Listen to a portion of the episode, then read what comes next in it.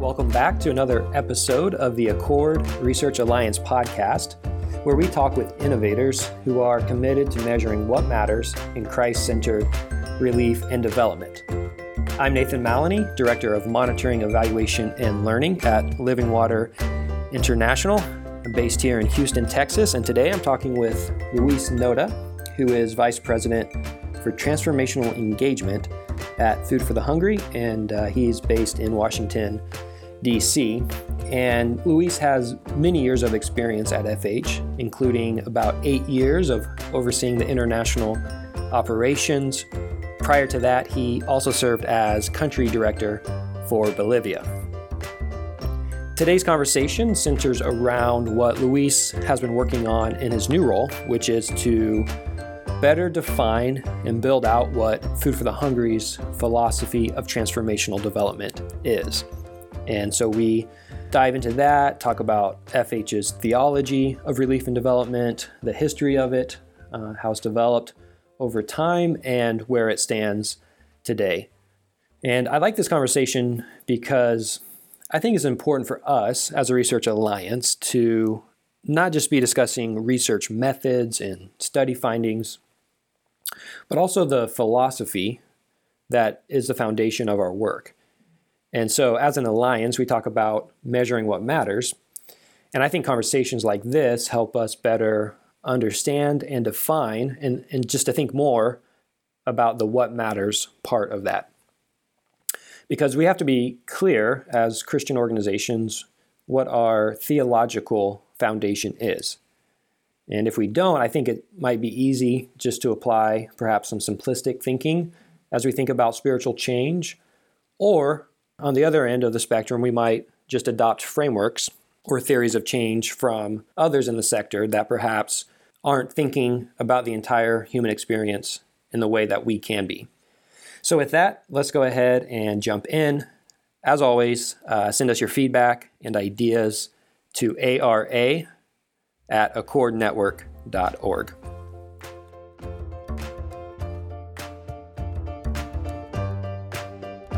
shalom is a very lofty concept and, and beautiful, but how do you measure that? How do you accomplish that? Well, thank you, Luis, for taking some time today to chat with me. Can you tell me a little bit more about your role and, and how you came to have that role and what that role means. Yes, absolutely. Nice to be here as well, Nathan, and thanks for the invitation.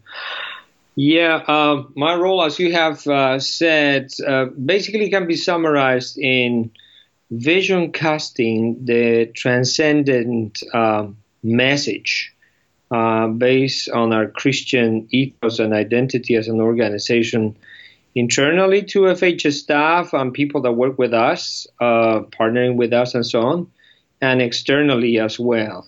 This is based on our Christian identity as an organization, our ethos. Uh, it can be summarized as such. In practical terms, means it means uh, reflecting about transformational development and conveying that message, and as well as those thoughts expressed on practical things such as staff orientation and materials and things like that, so that they, they can be utilized uh, within the organization. And externally, it means uh, you know looking and partnering with uh, like-minded organizations. And I am personally stewarding some relationships that we have externally with uh, global partners that we have as an organization. So that's a summary of my role. I have been in this new role in the last uh, since uh, May 2017, in fact. So I'm kind of new in it as a role per se. Great. So, can you tell me a little bit more about, I guess, why is it important for Christian relief and development organizations to think deeply about our Christian identity or even to say it another way, for us to have a theology of relief and development. Why is that important for a Christian organization and, and maybe more specifically for FH? I think it's very important for Christian organizations to deeply think about theology um, and how that informs our actions because that clarifies our role uh, in relief and development from a Christian perspective. Without that type of reflection, there might be some confusion in terms of, you know, how do we articulate our faith into this discipline of international relief and development? By thinking on it, I mean, for many years, decades, in fact, I came to the realization that um, the Bible, our faith, our Christian ethos, has so much to say about relief and development and how it should be done. It informs uh, the ethics, the approach, the perspective, the necessary emphasis that we need to put into relief and development. And, uh, you know, by, by analyzing that theology, you understand that it has a central element into God's plan with with this world, not only with, among humans but with creation as well, and uh, provides a very good, um, you know, background as well as a space for you to be part of it within the gospel. So in my in my case, in the case of FH, something that we have been doing recently, uh, and I have been requested to do this, is to think about that theology again. Food for the Hungry has been in existence for the last 46 years. And uh, I can tell you that it has been a very fulfilling experience. Going back to the historical documents that FH has produced and the different uh, schools of thought that we have embraced through time, and then trying to document and synthesize uh, a document, a written document that you know contains that uh, theology in the simplest possible way. So I would like to to stop there uh, because I know that you have other questions, but I think uh, thinking about theology makes us relevant.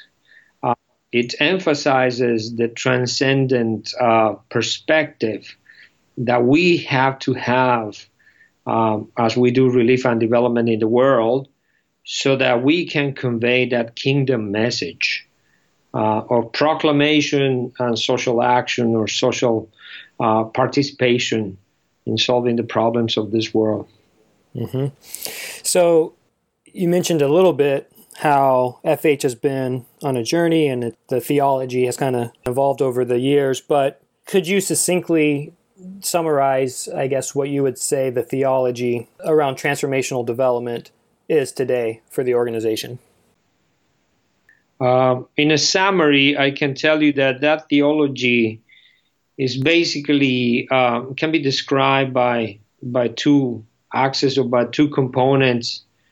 One is what is called the cosmology of God or God's story.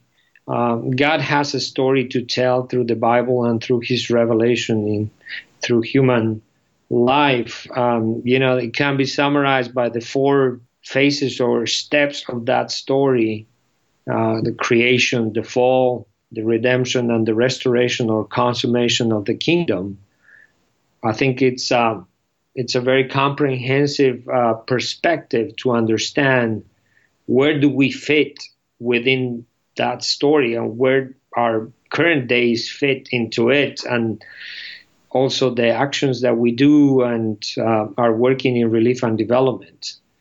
The other thing is what Bryant Myers says that poverty is not only the it's not only an issue of lacking physical things, but it's a consequence of broken relationships. At the fall, uh, when sin came in into our existence as, as humans, uh, we experienced the breaking of key relationships that characterize our human life uh, the relationship with God, the relationship uh, with ourselves, our own identity, the relationship with others, and the relationship with the rest of creation.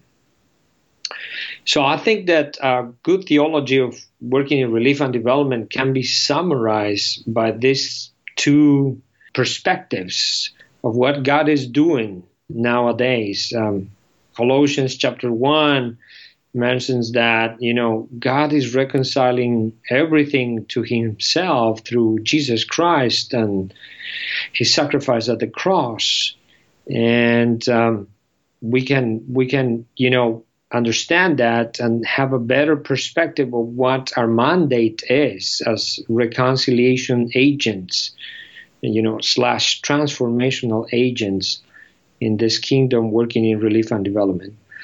So um, that's kind of a summary of uh, what we have embraced as our theology for relief and development. And it's quite cool to think about that, you know, God created a world that was very good, uh, and then it was ruined by by the entering of sin and disobedience in our human life, and that impacted. It had a cosmological effect. Um, not only our human lives have been in, impacted by the rest of creation. And then God put in place a plan to rescue that world so that we can go back to to full communion with him and the restoration of all relationships so basically we can say that god is the first and foremost important relief and development worker in the universe so as we work in relief and development in this world we're basically you know following our father uh, following God Himself. Um, and the main transformational agent in this creation uh, is Jesus Christ, um, the same person that called us to follow Him. So, our work in relief and development is not very much separated um, from that redemptive story um, that gives meaning to our own lives. Yeah. Yeah, I love that. I love that perspective there. And obviously, this is something that you and others at FH have thought deeply about, and really, you know, seems like rich uh, theology there. Uh, one thing I'm curious about is as you're working on, uh, as you mentioned earlier, kind of summarizing some of this and and trying to to present information on where FH is today on this. I guess I'm curious um, how have you seen this theology impact the work that FH does around the world? Or maybe how would you like to see it impacting the work that you do? You know, the way that I see this impacting our work um, is on conveying out of our actions in relief and development a transcendent message. Uh, let me qualify that or explain a little bit more because it's a very abstract term. Uh, I remember one time we were meeting with a donor, uh, and I won't say uh, the name of that donor, but it was a non-Christian donor in one of our projects.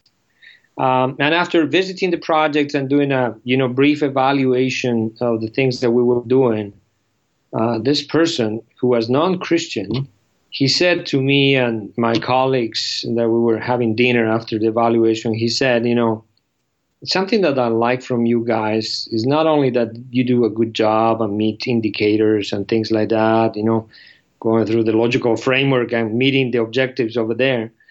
But he said, you know what, something that I value is that you have a broader perspective of what a human being should be, and this is informed by your faith.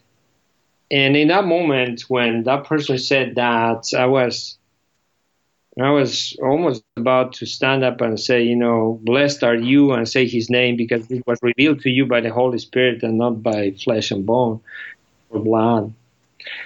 Um, but I think that that's the impact. Um, the impact is is looking for shalom, and not only meeting project objectives. And that's what makes us different, I think, as Christian organizations.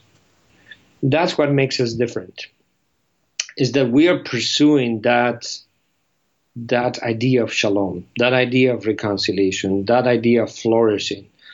So it doesn't end up only on meeting certain uh, development objectives the Millennium Development Goals, the Sustainable Development Goals, and so on. Those are lofty goals, and we would like to see them accomplished.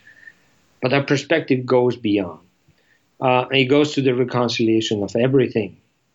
And uh, I have seen, uh, you know, the impact of those ideas of you know through the projects that the projects that we implement the programs that we implement it becomes they become tools through which um, the lord can can really speak into people's lives in a very deep way so that um, many of these distortions of relationships can be you know healed. And it produces episodes of shalom that go beyond our expectations. And um, I think that uh, I've seen in my experience many cases of, of this happening at an individual level and as well as uh, the community level. And those moments are precious because um, you can see the fruits of, of, of, of, of work. Um, and um, that inspires you to continue moving forward in this in this journey. Yeah, I love uh, that story of meeting with the donor uh, who doesn't share the Christian perspective as an agency, but can see the value that FH brings because of its faith. And um, I think that's something I know something that Living Water is is thinking deeply about right now. Is how do we uh, stay true to our integral mission and and use that as a a benefit as we hold conversations with non Christian donors. Um, from the sense of we can have a perspective of holistic development and what a human human being should be, uh, as you said. And so, um, so I love that story and seeing how um, it's impacting at a donor level. But also, uh, you made a statement that impact is looking for shalom, and so I think that is something, um, obviously, that we should be aspiring to as a Christian organization. But for those of us listening who are a little bit more M&E minded or research focused, um, I think obviously a statement like that puts a lot of questions in our minds of okay, then how do you how do you go about measuring shalom and, and, and thinking about that? So I think it'd be really interesting, perhaps maybe even to follow up. I think you've mentioned uh, before how, um, as an organization, you're looking at, you know, how do you flesh this out, this idea of transformational development into your M&E systems overall. So I'd be really curious to have that conversation, as I'm sure others uh, would be, kind of having this, you know, this theology as a backdrop uh, to that. I think is really helpful. So I appreciate you unpacking that uh, some more. I guess I would just be curious what's what's next for you um, as you are continuing to develop this theology, and, and, as you mentioned with your role, you know, working with staff and partners. Um, is there anything kind of next on the horizon for you as you develop this? Yeah, thank you, Nathan. Uh, something that I would like to do is before answering your question, uh, mention that this reflection about transformational development uh, in the last seven years, uh, we've been thinking about this, and then you know that led us to review our programmatic model uh, that we have uh, been implementing worldwide, and, and now we are in the fifth year doing that, you know, um, adaptation to a programmatic model and so on. And it's heavily accompanied by an M&E component. Um, and it was quite interesting because it has been an evolution of our thinking. Uh, as we took more steps into this theological, practical reflection, um, we ended up, you know, finding the next steps that we needed to take. And I know shalom is a very lofty concept and, and, beautiful, but how do you measure that? How do you accomplish that? Uh, something that helped us tremendously is to understand our role. Uh, first of all, as a Christian organization, we don't pretend to be bringing Jesus Christ with us to the communities where we are going. Jesus is already there. So we are joining his work over there. That means that he will remain there after we leave. Therefore, our role is to play the role that we have been to do in the most full way.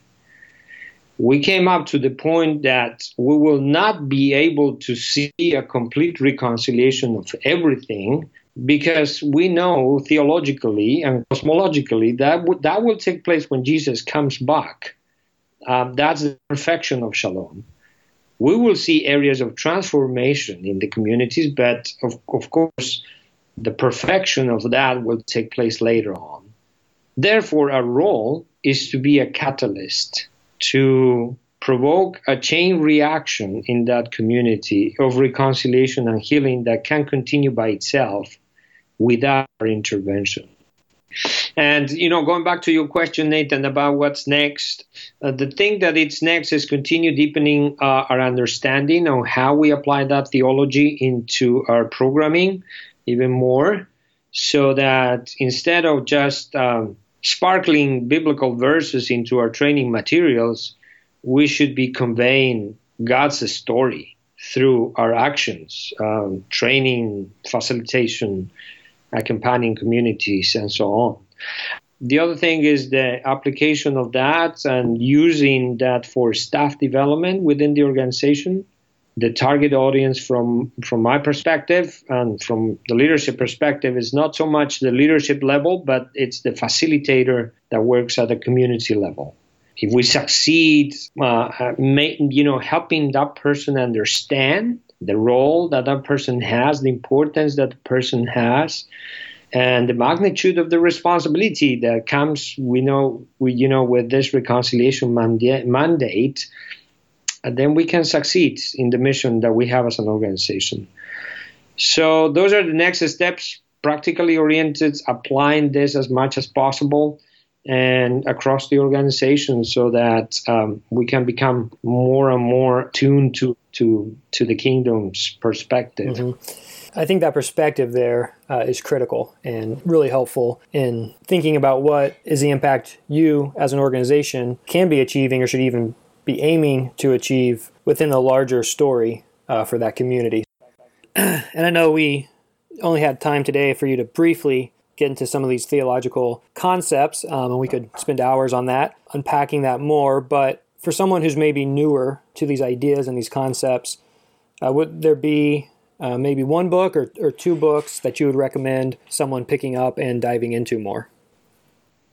Oh, yeah, absolutely. Um, I'll be glad to mention uh, a couple of books. Uh, yeah, as I mentioned before, Walking with the Poor from Bryant Myers. Uh, 2011 is the version, the latest one, as far as I know. Um, that's a good uh, reference. I would even, you know, mention the Lausanne Covenant from 1974. Uh, there's a study book, and it's a booklet that it's a small from that was produced in 2009. And yeah, I like to to stop with this to reference, not to overload. And later on, you can put a list of the books that I recommend on this uh, particular topic.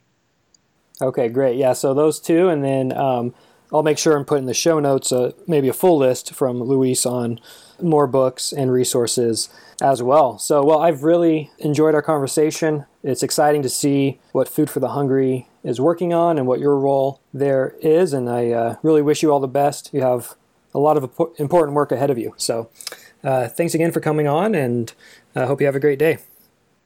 Thank you very much, Nathan. I really appreciate the interview and the possibility of talking to you and having this conversation. So, thanks again, and God bless. Yeah, God bless. Bye. Okay, bye bye.